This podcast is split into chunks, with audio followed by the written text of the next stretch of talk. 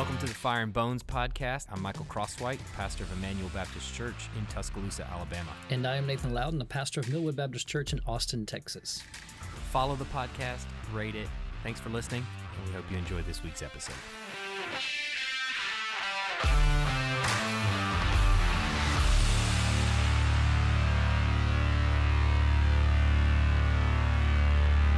So, you preached a sermon this past week, and Two weeks ago. uh, on oh, it was two weeks, weeks ago. Yeah, I was gone a, week in the middle. I feel like you're always gone. You know what? Do you ever? How often do you preach at your church? is a whole different podcast. I, I preach every other week the- at my still church. Preacher. You're still hired. You're still paid, right? I preach every other week at my church, and every third time I preach, I preach Revelation. So yeah. that's uh, no. I honestly, I have. I'm making a note to my church in our member meeting on Sunday night. I've been gone more this spring at uh, convention stuff and preaching at other churches than any other time. And I was supposed to be gone last week. I canceled a trip because I've been gone too much, and um, elders have been supportive. Church has been supportive, but man, I'm done. So yeah, Yeah. no more, no more. I'm preaching. We're stuck. Church is stuck with me now for a while.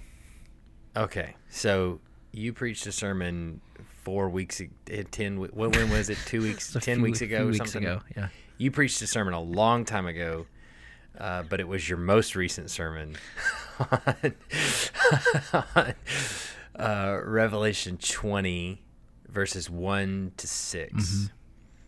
And uh, which is, hey, this passage is probably the most contentious passage in, uh, maybe, maybe the most contentious passage in all of Scripture.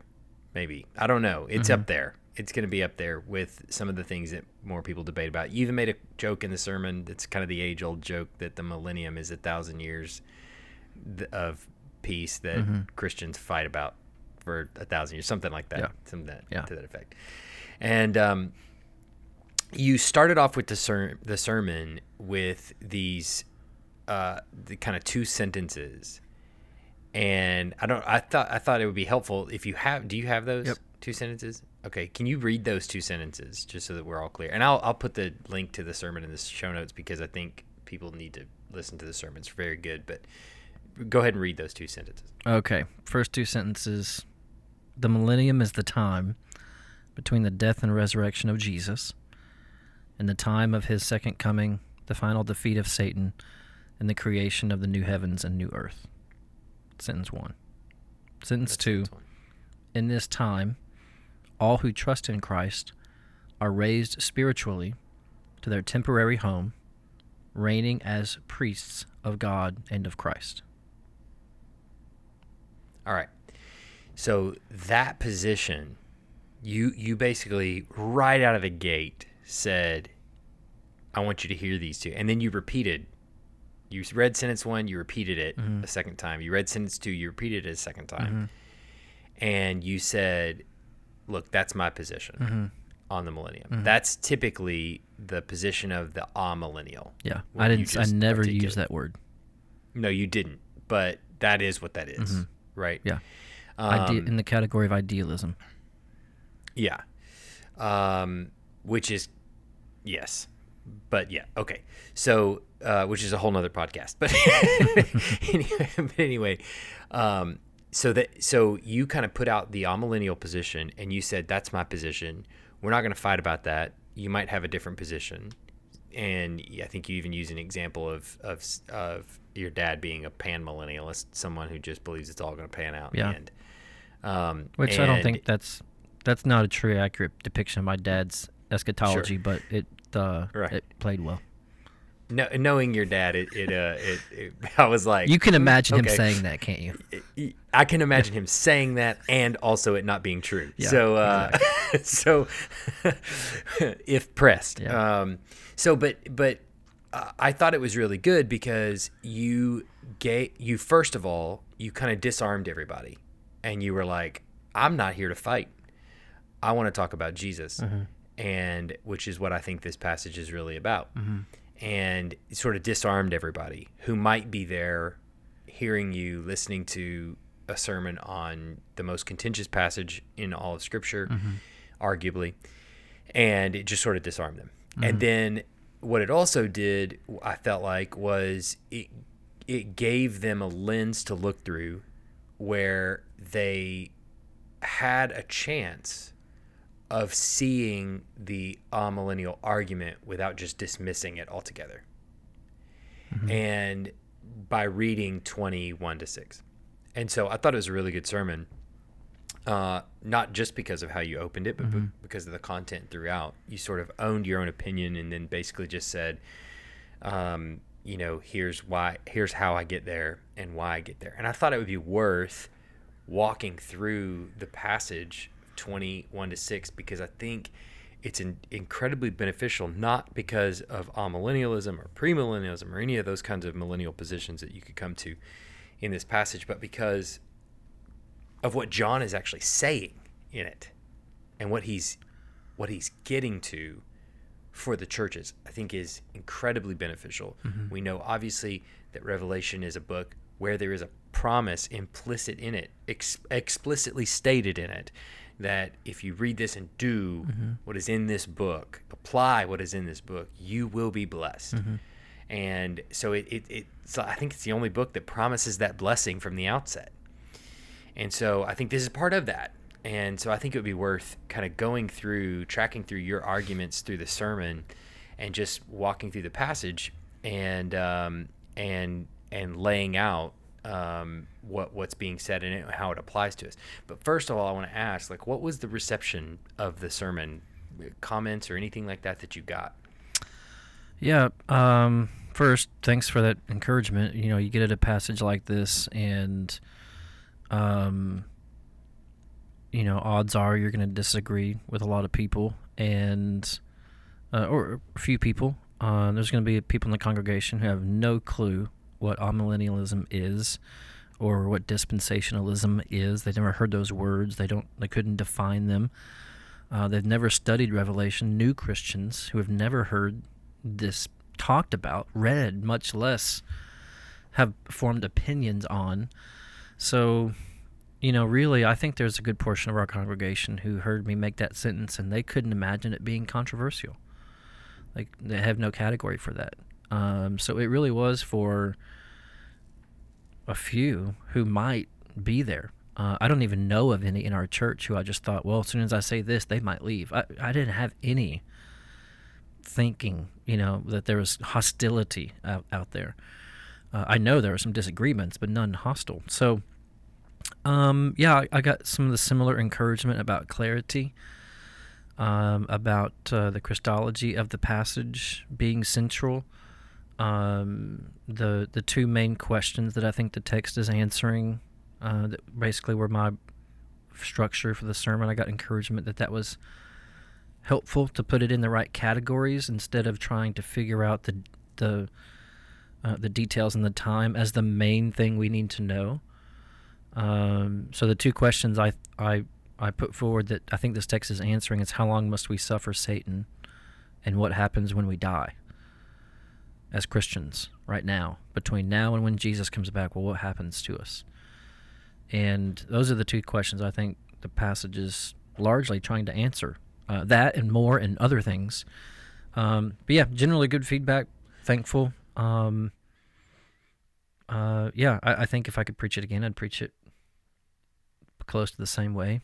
Um, but probably adds more and something like that. I don't know. Yeah. When you hear when you talk about what happens when you die, um, what do you think? Just in in doing, uh, not necessarily a, a personal assessment of your your church or anything like that, or calling anybody out or anything like that, but just wh- what do you think is the general consensus for what people have in their heads uh, happens when they die? Does that make sense? The question. Yeah. Um, I mean, I've got, oh, and I'll speak over the 11 years, I'll speak over the 15 years of my ministry in Hong Kong and here. You hear everything from, uh, well, you know, granddaddy died, so now he's up there with, uh, up there, so you've got a location. Uh, he's got wings. He's eating barbecue. He's playing golf with uh, Uncle Joe, and um, I mean, so you got those kinds of images and pictures of uh, that bring comfort about what happens when you die and where you go immediately. You go up there. You go. You get a big family reunion. Those images, those hopes, and those comforts. Uh, you get angelic kind of ideals that you're going to become. You, you, you get your wings. I've heard that. Um, uh, and then you get everything in the middle uh, from, you know, thinking that Christians are uh, on pause.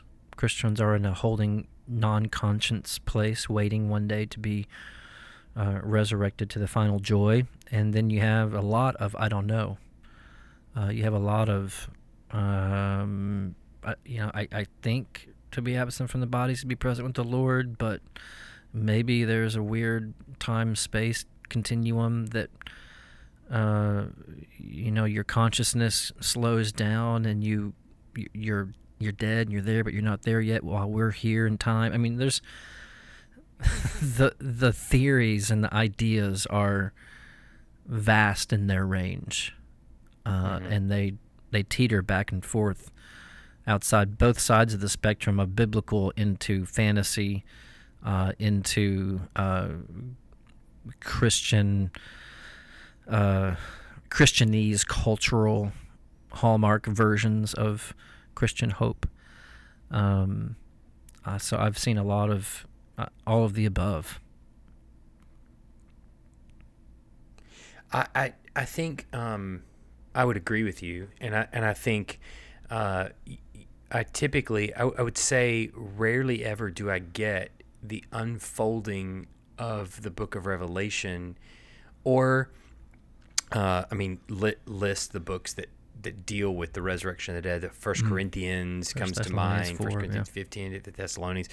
That I, I, rarely ever get that. I usually get um, either uh, something that looks, which I'm I'm actually quite happy to receive, something that looks like the final consummation of all things. Mm-hmm when the kingdom is a, a, a you know comes in fullness like revelation 21 would kind of depict i either get that very few times mm-hmm. or i get um, that sort of the heaven as the ultimate dwelling place um, picture which i think is probably by far the most common heaven being uh, the ultimate in, dwelling place in other words like uh, america but no problems like, what do you mean? Right. Yeah. Yeah. So, so like what you described of grandpa's up there playing golf with Jesus kind of depiction. Yeah. Um, that, that this is not my home. I'm just passing through heaven. When the roll is called up yonder, I'll be there. I, am uh, heaven is the ultimate dwelling place that I'm headed for. And you didn't do that in this sermon. And you, you made very clear, I thought, um, in a rather kind of lengthy piece in the middle of it that um, that um, that heaven is a temporary location mm-hmm. for the believer. So where did you get that in the passage? What in the passage drove you to that? Mm-hmm. And like connect those dots for me. What if I'm not looking for heaven? What am I looking for? Yeah or am I looking for heaven? Or what? What? How do I even think about this when what happens to me when I die? Mm-hmm. Yeah, first I would say one of the problems with that kind of uh, idealized version of our current state that uh, lacks Christ and lacks revelation language that that lacks new heaven, new earth idea from Revelation 21 is kind of a is kind of consumerism thrown into heaven, which is more like Islam than it is Christianity. 70 virgins. I get a better version of this world. Um, now, in, in a sense, obviously, that's true. I'm preaching Revelation 21 uh, this Sunday. Uh, that you know, I saw a new heaven and new earth. Everything's new. No more tears. No more crying. No more pain. Uh, so that's true to a degree, but there's a. It is such a subtle difference to go from what is really promised in the new heaven, new earth, in God and in Christ and dwelling with God as the life giving center. And oh, I can't wait to have, you know, all my, my American dreams come true in heaven. That is a significantly different version of uh, what Revelation is, is painting. Um, when it comes to Revelation in the thousand years, um, I mean the uh, the souls under the throne back in Revelation chapter six are asking from the very from, from some of the very beginning chapters of the vision of the throne, how long before you avenge our blood on those who dwell on the earth? So time is a is a big question. How long is this going to happen? And then the unfolding of Revelation, really from the throne in chapters four and five, where we see God, and then we see Christ in chapter four and then five, and then in chapter six we have this. Uh, uh, he has this uh, vision of those who are souls who are under the altar, uh, who'd been slain for the word, asking how long, and then we start seeing these visions of judgment. We start seeing visions of bowls and uh, of wrath poured out. We see the beast rise up. We see him empower heads of nations around the world to build up for uh, what I would say is a single final battle. And not everyone in my church agrees with that. And that's okay. Um, and so that there is there is a lot in Revelation that's answering how long and how this is going to be about. And so when we get to the thousand years, you know, for one, we have uh, a very round number of completion, ten times ten. And, and times also, 10. if I can, if I can just interject too, real quick, the answer that's given to them in six is the until the number of their fellow servants and their brothers should be complete, mm-hmm. who were to be killed as they themselves had been. Mm-hmm. Right. So, like, the expectation, the answer to their question, how long, is until the fullness of the martyrs or until the fullness of their brothers and sisters, is the implication, comes in. Mm-hmm. And so, to your point, there's, hey, there's still more suffering that has to be done, is kind of the expectation before we get to the unfolding of the beast and all, all of that, mm-hmm. right? Yeah. Go ahead. Sorry. And so I think that's what Revelation is doing. It's answering that question explicitly in the text. It's answering the question of what in the world is God doing in the world between Christ's ascension and his return. And uh, the thousand years, uh, like most everything else in Revelation, is uh, meant to represent something. Uh, m- many, most of the numbers in Revelation are uh, describing uh, meaningfulness, not always counting numbers, if that if that's clear enough. Um, so it says that those in Revelation uh, chapter 20, verse 4, I saw the throne, those, and seated on it were those who, thrones, and seated on them were those to whom authority to judge was committed. Uh, that seems very likely to be the same thrones around the throne that he saw back in chapter 4. Also, I saw the souls of those who had been beheaded for the testimony of Jesus Christ.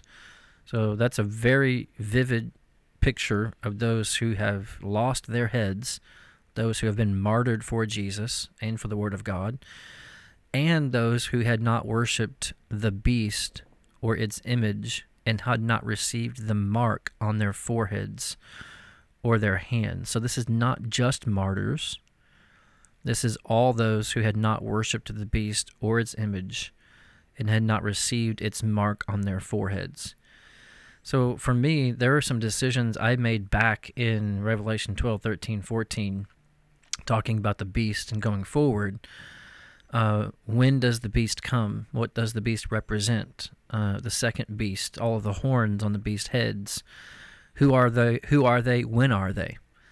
Uh, those interpretive decisions they kind of corner you into only a couple of options in Revelation 20 in regards Yeah. to the millennium. Uh, so, you know, one of the things we've I've said a, a few times preaching Revelation is once you begin to make some interpretive decisions, the very beginning of Revelation, you've narrowed your tracks down significantly. Um, If you start thinking about Revelation 4, 5, you know, this certain way, you're not going to be a dispensationalist at the end of Revelation. You, you've already made that decision if you're going to be consistent through the whole book. Um, so that being said, you know, I took the uh, understanding that the uh, uh, the beast um, and the image and the mark represented uh, global government increasing movement against Christians on the earth between Christ's resurrection and his return. So that's already there, um, and that the the mark of uh, the beast is a common global struggle for Christians in all times. Now, once you've once you've done that, when you get here and you talk about not receiving the mark on their foreheads, you're not talking about three and a half years or seven years or the last 10 years or the last thousand years, even when uh, you have a chance to receive the mark of the beast or not. Uh, that decision was made a while back in, ter- in terms of interpretation. Uh, So, a few of the things in the passage, verse 5 the rest of the dead did not come to life until the thousand years uh, were ended.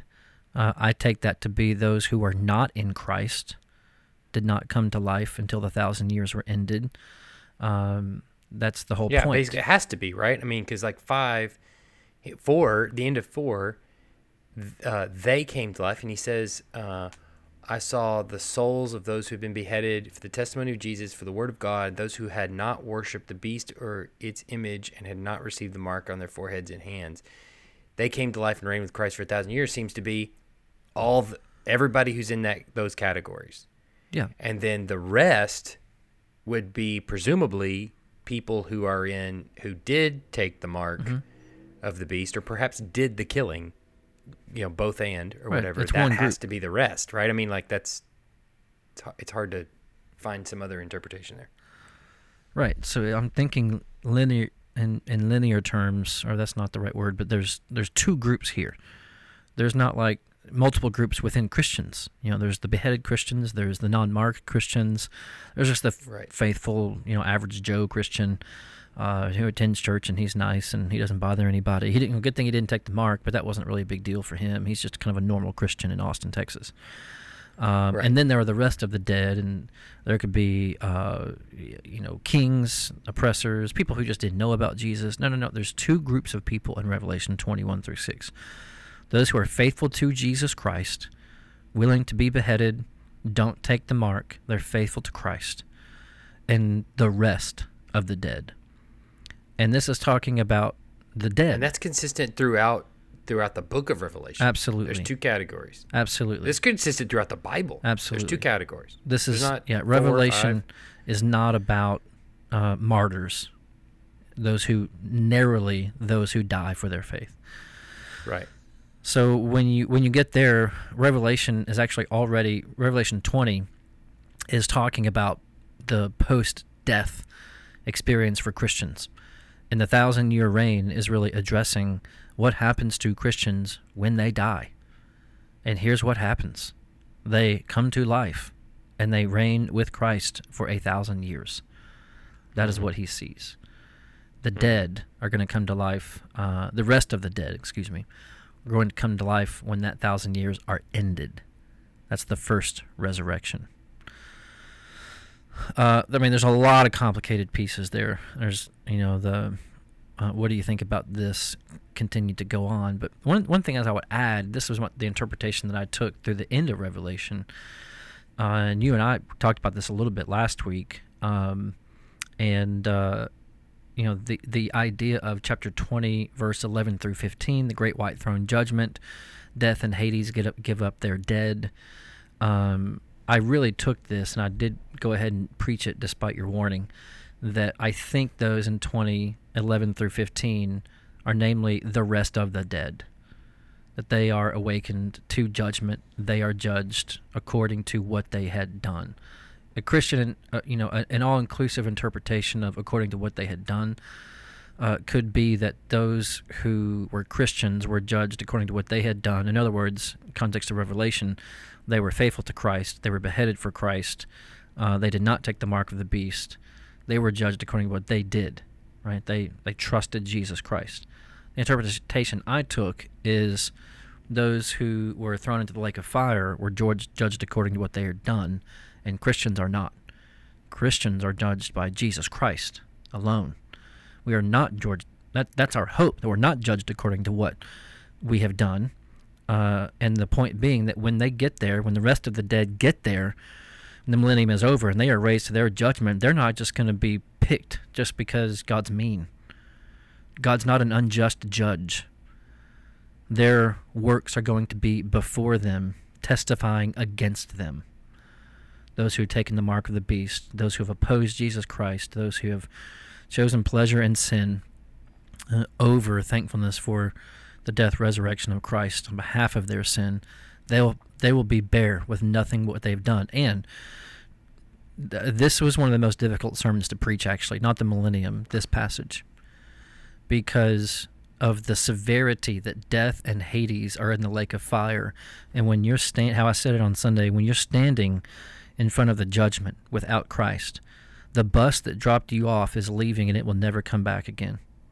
There's no, it's just you in front of judgment. And there's only whatever is on the other side of death is gone. There's no more dying from this. Hades is gone. There's nowhere else to go.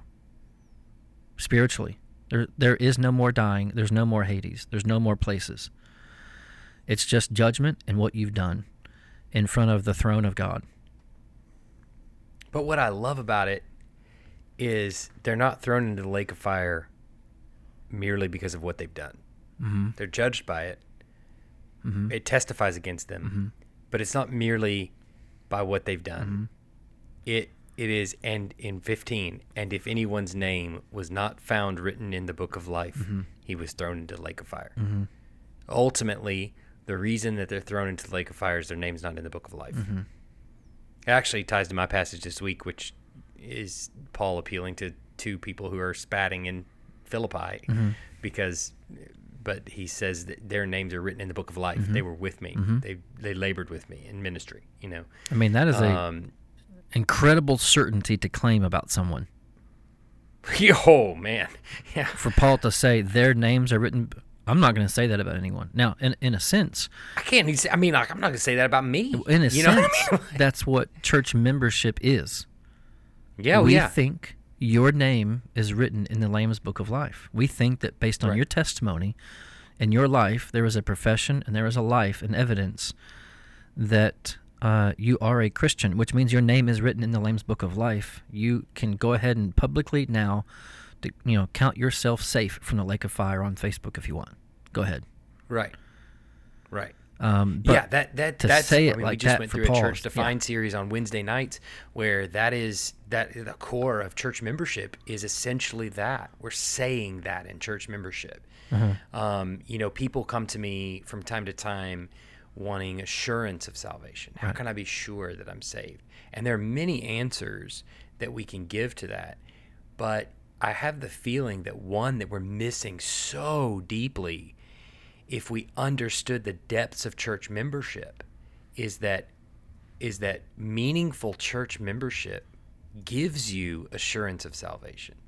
Mm-hmm. That is one assurance you can have is that brothers and sisters are gathered around you and have said, "We think you're a member of the body of Christ." Mm-hmm. I mean that that is an assurance there that like wow you know I have I, I I'm assured that my my name is written in the Lamb's Book of Life in as much as you can be sure, and and yes so Paul says that in Philippians two, uh, sorry Philippians four two, and uh, and here that's the grounding for someone being thrown into the lake of fire is that their name's not written in the book of life. The other book is also opened. There's another book, he says in, in verse 12, then another book was opened, which is the book of life, and the dead were judged by what was written in the books, both this book and the book of uh, the, the book of life, according to what they had done.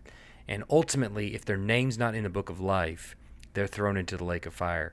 And the presumably the other book um, that has, you know, everything ever said, every careless word is used ag- against them in judgment. Um, you know, but it, I think that's interesting that the book of life there is there is there So this book, the book of life that shows up in 15, do you find that to be connected to the book that's mentioned in uh, what is it, 11? I think it's chapter 11, um, the uh, lamb of the lamb that was slain before the foundation of the world. Is this the same book of life? Which verse are you in? 11. Yeah, yeah, yeah. I said that, and then I'm like, well, great. Now I I can't remember. I thought you had your eyes on it and you were you I were did ready, not. man. It was not a setup. This was not a scripted thing. I was just like, uh, it made me think about it, and then I was like, uh, I now I can't remember. It might be, uh, oh man, if I find it, it's gonna be like just amazing. You know, like, uh, Mm-hmm. yeah. Mm. it might be 13. Is it 13? Is it 14? It might be 14. Um, nope, I don't have it. So I mean, it come it's it's back in Revelation uh, chapter three, even when uh, when Jesus is talking to the church at Sardis, and he uh, tells them, you know, the one who conquers will be clothed in white garments, and I'll never blot his name out of the book of life. Uh, that that's gonna that brings up some questions. Um, chapter thirteen, uh, seven and eight. Authority was given over every tribe, people, and language, na- and nation, and all who dwell on the earth will worship it. Everyone whose name has not been written before the foundation of the world in the book of life of the Lamb was slain. If anyone has an ear, let him hear. If anyone is to be taken captive, to captivity he goes. If That's the anyone verse to I be was trying to slain, think of. Sword, sword, he must be slain. Here's a call for the endurance of the saints. So your question is: Is that the same, the same book? And is there one would I, I think so. Book of Life of the Lamb, who was slain. I think it's the same book. Is that what you're getting at? yeah, because it seems like it seems like this same book appears time and time again. It's it's a kind of a running theme that comes throughout not only the book of Revelation, but uh, it like I said, it appears in in Philippians two. Um, I think it's maybe or sorry, I keep saying two. Philippians four verse. It might be four, it might be five. Um, where you know they're they're uh, he Paul is confident that their names are written in the book of life. Um, this same book of life appears several times, and that book of life is not just an arbitrary list. It seems like, especially if Revelation 13 verse 8 has anything to say about it, but Revelation 13:8 says, "And all who dwell on the earth and worship in it, everyone whose name has not been written before the foundation of the world in the book of life of the Lamb who was slain." Mm-hmm. So the book's title, I suppose, the full title of the book is the Book of Life of the Lamb who was slain.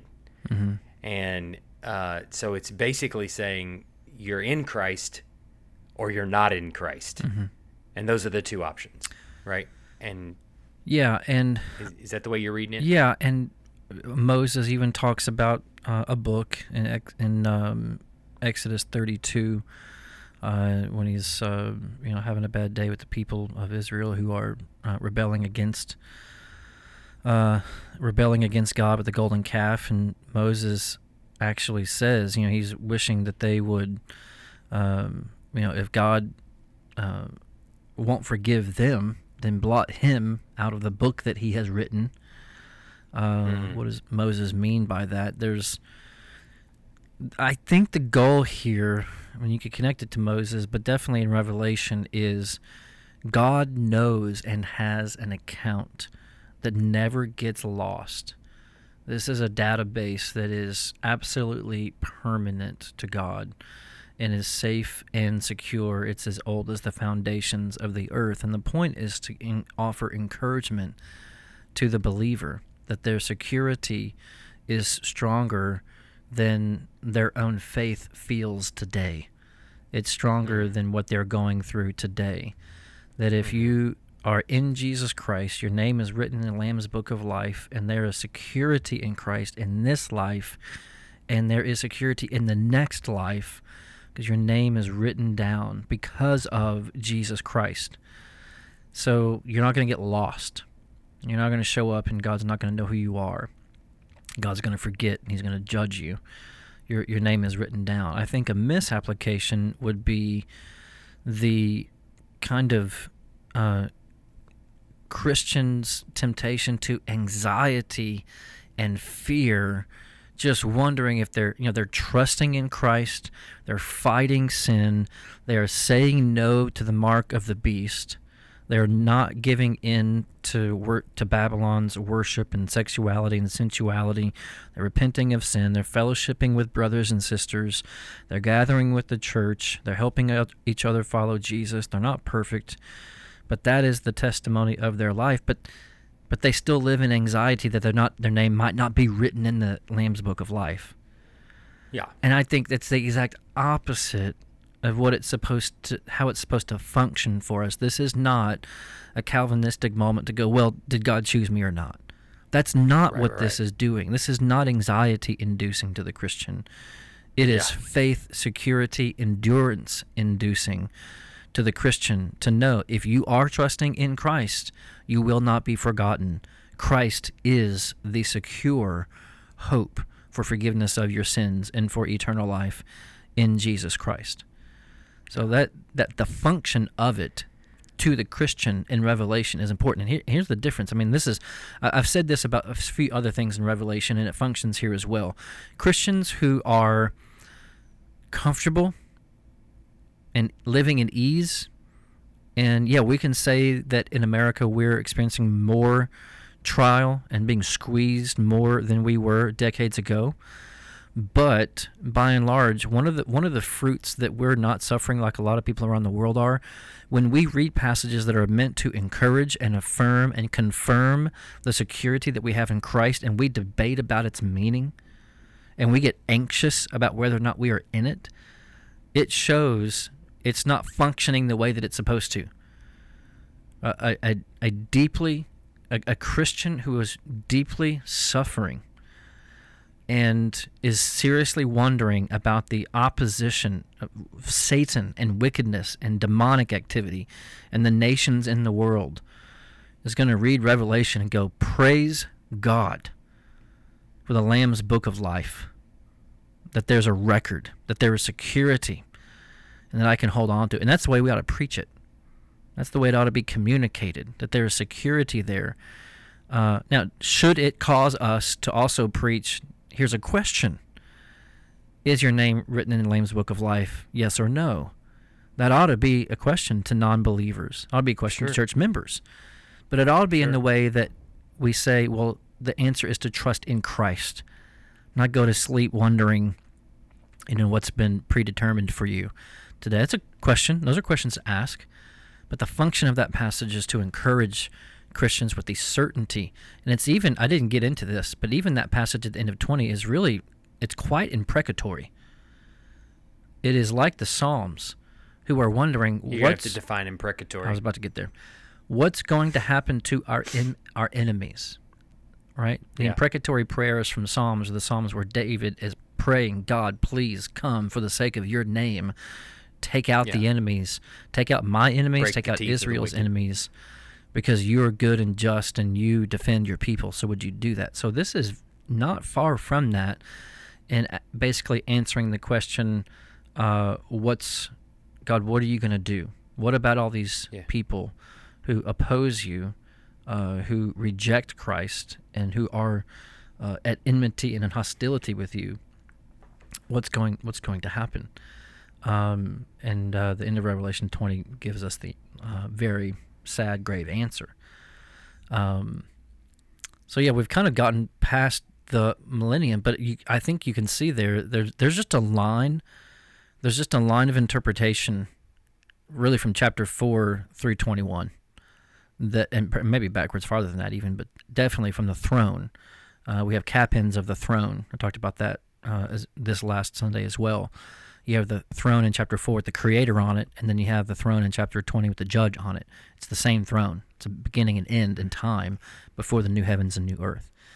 Um, and so you have a you have the string of interpreta- interpretive decisions to make through Revelation, and uh, you know honestly, once you kind of get on a train, once you kind of get on an interpretive track, uh, you will be you either get really really confused because you you keep jumping into other uh, interpretive lanes. You know, you see this in a dispensational way, you see this in a postmillennial way, you see this in an amillennial way, and uh, that's really confusing. Uh, So, but for me, sticking on a track, uh, go back. And someone asked me, if, you know, a couple weeks ago, uh, we're coming down. I think it might have been after the Millennium Sermon. Uh, that, that actually was someone. Uh, one of our members made a comment that was good, that was clear, that was uh, succinct, that was helpful. Uh, she said, "I don't know how you had time to write that sermon this week, knowing a few other things that had gone on." And uh, I just I've been writing that sermon for ten years. That that did not get written this week. That that started at seminary, and this is the first time I've preached that. I've been thinking about a lot in different ways over the years. Um, and so I hope that didn't sound condescending. I meant it to be like, "Hey, this is difficult. I did not do this this week. Right. There's yeah. no way." So, um, Well, I, I know that I've found that uh, in just in talking with you know many different people, there's especially you bring up the security element to this, the eternal security and the comfort of eternal security that should be here for the Christian in this passage.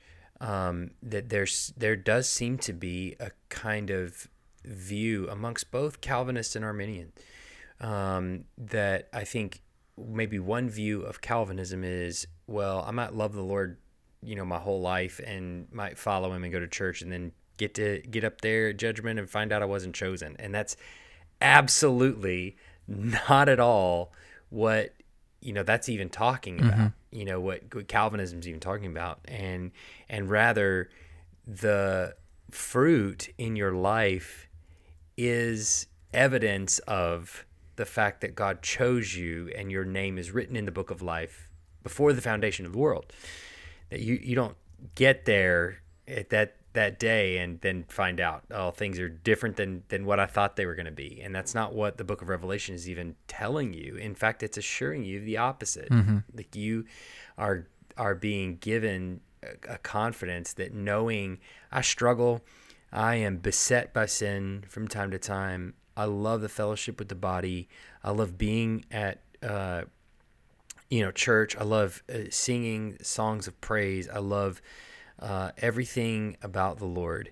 Um, but i you know struggle like every other person. And you read maybe you read a puritan john owen or you read a you know so, somebody and you're like man they were so much godlier than i than i have ever thought about being. And and you know you you tend to struggle in that and and and think that because of what I see in everyone else, I, I, don't know if I'm, you know, saved, if I'm really going to be there. And there is, and, and John, it seems, is, is reiterating your fruit and your faith and your desire and your love for the Lord is evidence that your your eternity is secure and you can rest in confidence and get rid of anxiety and trust in Christ. And if you feel that anxiety coming up, it's cause to point you to Christ all the more.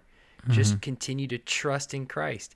Because what the person who is not saved does, even if they do have that question come up, is they don't lean on Christ. They lean on themselves Yeah. and they try to work harder and do more and and all this instead of going, you know what? I don't know, but I'm confident Christ has me. yeah. And, And tell me what you think about this. I, need. think um, there is increasingly uh, reason to say, as a preacher from a Christian pulpit in the West, that if you are not, if you never experience any heat of disagreement, of opposition, of uh, hostility uh, toward your profession of Jesus Christ as the Son of God, died for sins, God is on the throne, judging men. That to say that, you know, uh, so it, you know, to say if that never happens, you might want to observe whether or not you are in Christ. To say that decades ago was probably more difficult because there was such a cultural th- there is such a felt cultural favor of Christianity. There probably never really was a true welcome of Christianity in the culture, but there was enough welcoming of it, welcoming of it, and favor of it, um, in especially in white Christian evangelicalism, of Christianity into politics, um, and into culture and schools and education. But increasingly, I feel like that's an application that you can make uh, in our country. That listen, there there is an ever increasing divide between uh, what is basic Christianity in terms of trusting in Jesus Christ, living in righteousness and holiness, and not taking the mark of the beast. That's becoming a clearer division, so that you can say with more certainty um, that if you are feeling very, very comfortable, um, you ought to be more and more wary of that in our time and in our particular moment. Uh, some of that could could actually be me being a bad historian because the church is never really truly comfortable in the world. Uh, so it might be more of a felt comfort, but um, I think it's pretty, you know, pretty well documented fact the the numbers of uh, religious affections toward anything Christian are significantly decreasing at a rapid pace. Yeah, for Um, sure. So does, does that make sense though? That application, that increasing hostility, the increasing of the intensity, intensity, makes it easier to say, uh, yeah, this is fruit of faith. Yeah, this is not in your life. Yeah. Um, Or are there dangers in, I, in I- saying that? I, I, I think the the gospel is is constantly, uh, i- at least in our in evaluating our own salvation, it's always a question of loves. Uh, and I think that's what the gospel is really asking. What do you love? mm-hmm. And for the Christian, the love is toward God Mm-hmm. and the things of God. And that is given by the Spirit, as only given by the Spirit. There is no other way that you can love God and the things of God without the Spirit of God dwelling in you. Mm-hmm. So that is the answer. That said, we all live in the flesh continually. Mm-hmm. So we are going to have a competing love.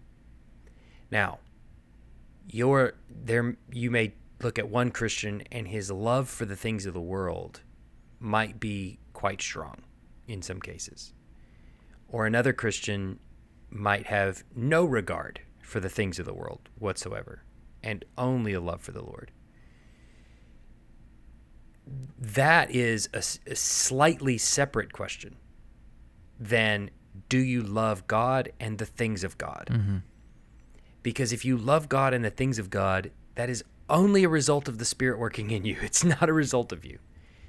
So there is always the process of sanctification is growing in the love of God and at the same time what will happen as you starve your love for the things of the world that will wane and the love for the things of God will grow um, and I think whether whether that's just a little bit in our life or whether that's a, a great deal in our life, God brings us along in that. Mm-hmm. But if you encounter a, a, person, or if, if you would describe yourself as someone who really has a distaste for the things of God and the and and a distaste for for God Himself, then that would be where, where we'd say, well, there's no evidence of fruit. And how do you know? How do you know that that's happening in the life of an individual? And I think that comes back again, like what we've been talking about, church membership and church discipline play a huge role in that, in helping you see that. You you pursue sin and you're called out on it. The things of God are being presented to you right there when you're being called out by your friends uh, uh, on your sin. How is it that you respond? Do you respond in repentance and faith? Or do you respond by going, No way, I'm not listening to you? And then when you're when two or three more are gathered around you and they say, No, really, we see this in your life, how do you respond then? Do you respond by pushing them away and saying, Y'all are crazy? And then when the church comes around you and says, "No, really, we think this is sin," will, will you please repent of it and come back? Do you push away even from the church? Mm-hmm.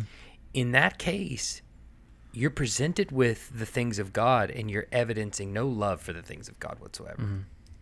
And so, in, in which case, it, it's right for the church to declare you, you know, uh, let him be to you as a Gentile or tax collector. Jesus says so. I think I think that's the role that church membership and church discipline can play in that conf- confirming to you whether or not your name is written in the book of life. You know, and I, and and so I think it, it is always a question of loves. And sometimes you can say, oh, I, I really love God. I love the things of God. Of course, I love God. And I think we're brought up in a culture, and some th- some of what you're getting at, we're brought up in a culture that that we, we say, well, well, of course I, I love God. What do you think I am? You know, uh, and and you're sort of Christian by birth. You know, Yeah, and we're realizing But we're realizing when- that was when- bloated all along. That was Say again? We're realizing that was bloated and inflated all along. That which we called Christian, we're realizing is easily being pruned. Right. And, and so what then happens is when your faith gets tested, when you when uh, when you really kind of get thrown into the fire, whether it's through suffering or through, you know, it could be a, a host of, of issues. You get thrown into the fire of suffering and and trial, and that faith that you claim, that love of God that you claim, is tested well, then we see whether or not it's real. And when in the midst of trial, of course, like we all do, we stumble and fall, we we sin, we have moments of doubt and things like that. And you run and you run from repentance and you run from truth, then um, and you run from the body, you run from church, you run from you know everything to do with God, then your your faith is kind of what whatever faith you presume to have is sort of tested. And it, it's it's laid out there bare in front of you. And so it, all of those give you an idea of what that judgment is actually going to look like. Whether it is that you love the lord truly or whether it is that when you're tested you run. And so really you serve the god of convenience more than the god who endures through trial which i think is is really what the book of revelation is is building Right. Yeah, and I think ultimately that's what the millennium is about.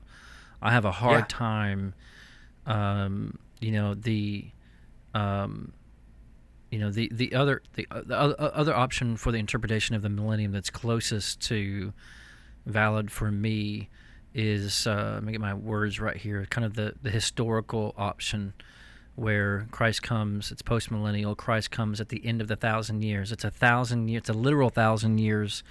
It begins at some point. We could be in it right now. We could be in that literal thousand years. We don't know.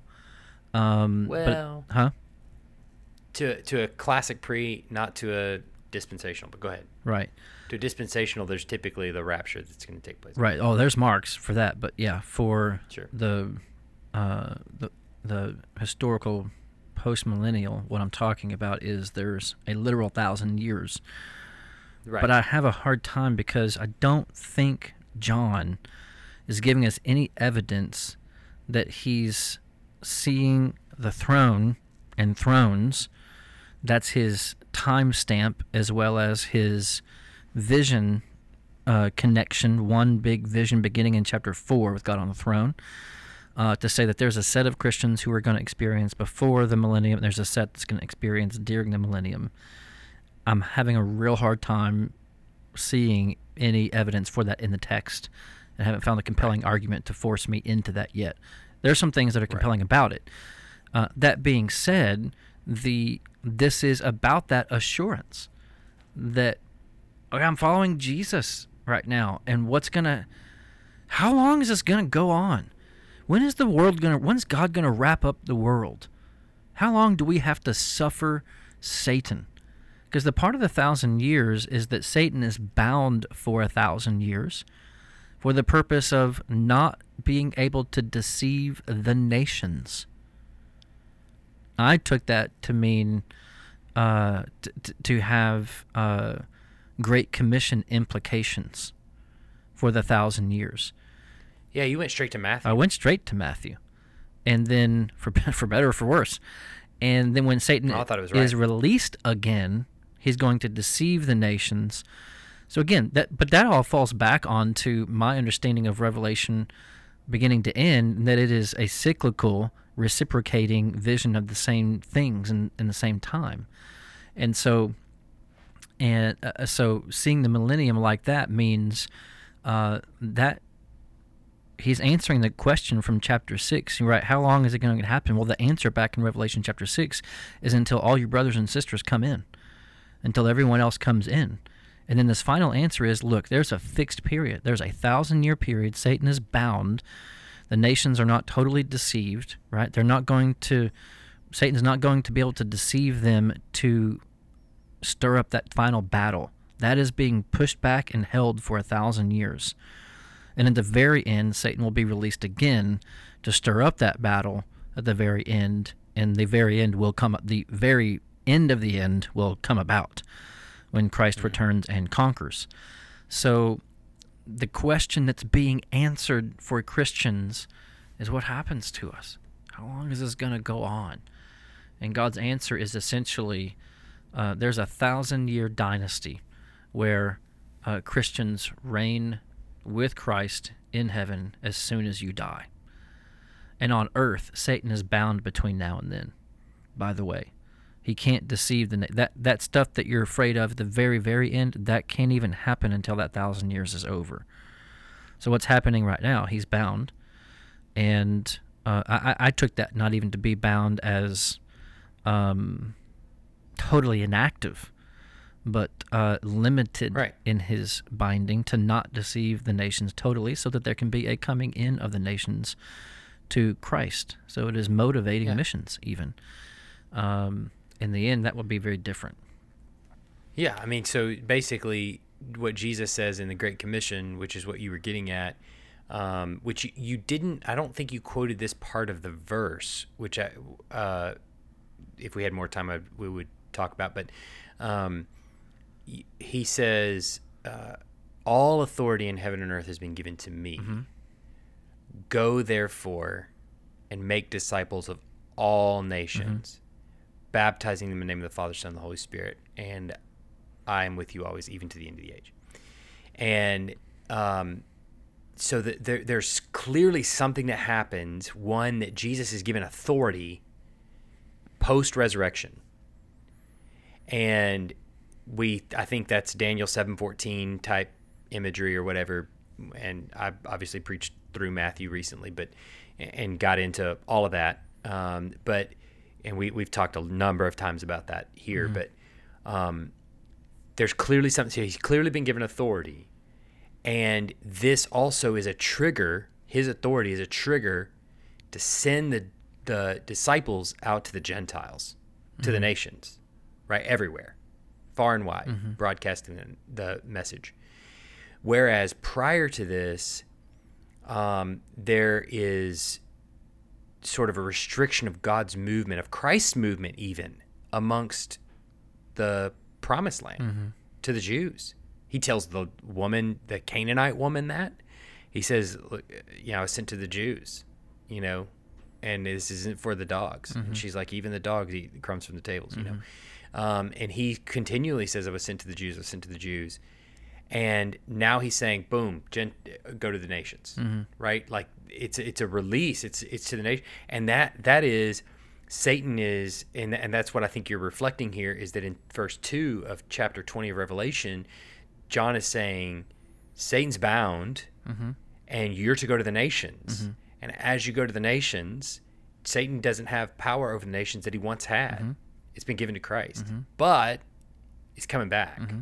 So how long will we suffer Satan? Is was your other question in your mm-hmm. sermon, and it was, uh, will will there's a def, there's a defined point of time listed at stated as a thousand years in Revelation, but we're saying and we believe that that thousand years is not a, a literal one thousand years exactly, but a you know he's the he owns the cattle on a thousand hills kind of Complete known of time. idea that Right. it's it's meant to represent the whole the whole period of time between yeah it's a perfect amount of time that that God has determined and and and probably too meant to connote it's going to be a lengthy time it's going to be a little bit Mm-hmm. Yeah, you know absolutely. and and uh, and then after that, he is going to be released to deceive the nations again. Mm-hmm. Has that happened already? I mean, maybe, right? I mean, isn't that what we're saying? Right. Is that Yeah, if you- If, you were to ask the question, has Satan been released? Is he deceiving the nations now? Right. M- maybe. Absolutely. I think Right? Yeah, that's that's that's that becomes a point where there's it's speculative. You can't know. It's it's not we're not told uh, to my understanding revelation have a marker when that thousand years ends as it will know Right. because it will end satan will be released the the knowledge of it will be the increasing pressure of the global uh, national system against christians Yeah. against the the body of Christ on the earth. That that will Right. be that will significantly change and bring about uh, bring about the end. And two, you, you read all through Revelation, you see uh, going back in chapter thirteen when the the beasts are given the, Satan's authority, they rule nations. They rule all the nations.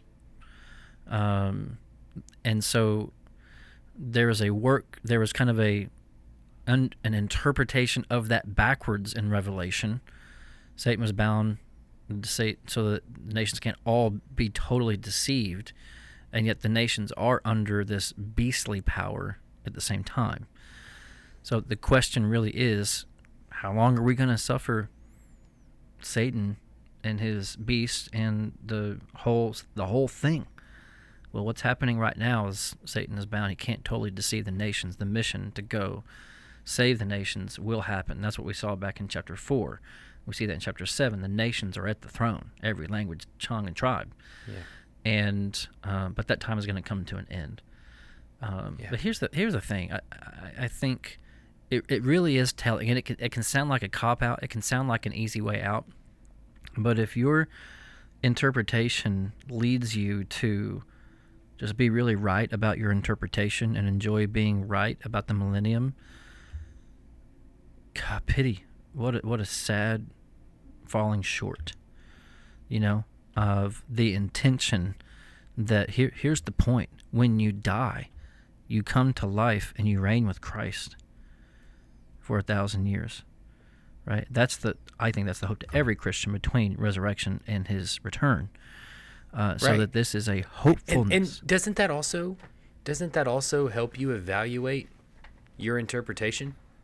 If your interpretation doesn't lead to the conclusion that we just kind of laid Yeah. out that we're, we're celebrating with Christ, we're reigning with Christ post death, that a- after we die, we we go to be with the Lord, soul, our soul goes to be with the Lord, that there's a new heavens and new earth to come where we will reign with him forever in a resurrected body.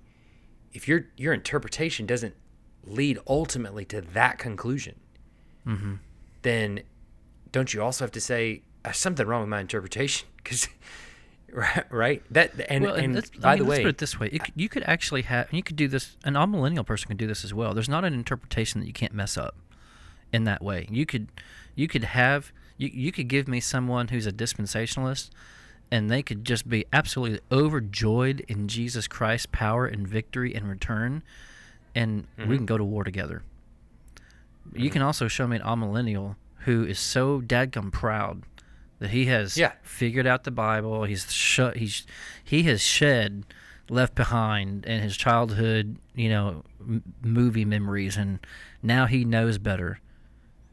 Well, Right. brother, what about Jesus? What what about him and Yes. death and the first resurrection? Those things are pretty clear, and it, and it's not a cop out of interpretation to Right. actually say no. If your interpretation doesn't get you there, you might even be right, but you have you are severely misusing your Right. interpretation. Well, yeah, and it, I mean that, but I think that's the mettle of your your interpretation is what does it result in? Does it result in rejoicing that Christ is the Savior, Right. or does it result in being right about your interpretation? Right. I know people from all viewpoints that are on either side of that equation, right? And, and here's what here's one thing I would say as a pastor when I'm preaching, uh, and I've I've seen this, uh, for example, in Mark Dever's preaching on Revelation as an example. You're gonna leave not having all your questions answered, and I've said this explicitly a few times. Uh, I mean, even as we're talking about the Book of Life, I did not give that much attention in my sermon. right. Uh, I could I could go back and preach that and seriously emphasize that get get into the biblical theology of what that means, its New Testament use. I could have preached ten sermons on that section, but easy. The thrust of the Book of Revelation is trust in Jesus, conquer, raised to new life, go to be with God forever. Don't take the mark of the beast. It's it's so simple. It's really clear. It's not. Uh, I mean, Re- Revelation, say it a thousand times, is written to reveal, not to conceal. And mm-hmm. what is revealed to us is very, very clear, and very simple. Right.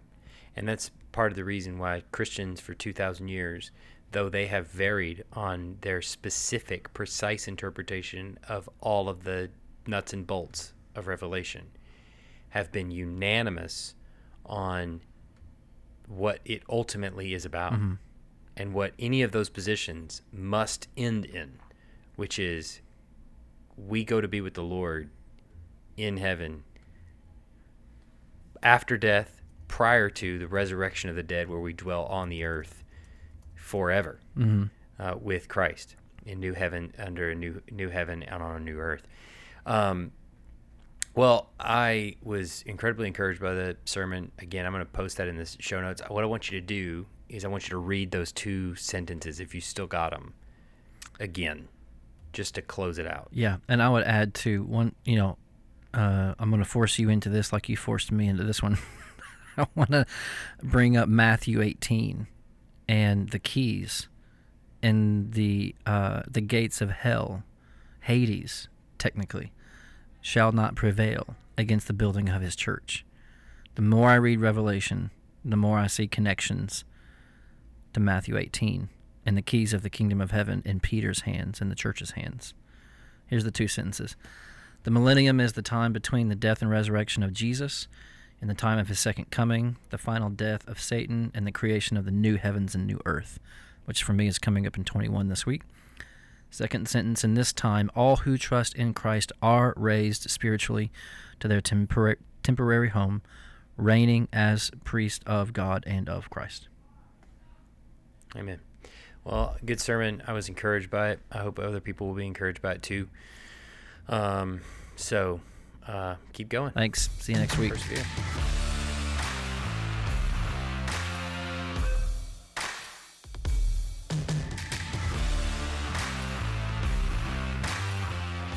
For listening to the Fire and Bones podcast. If you enjoyed this podcast, consider subscribing or following the show on your favorite listening platform so you can be notified every time a new episode is released.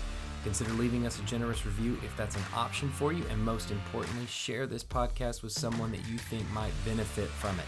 Be sure to check the show notes for any relevant links, including our contact information. Feel free to reach out to us with any questions you might have. Thanks for listening, and we'll see you next time on the Fire and Bones podcast.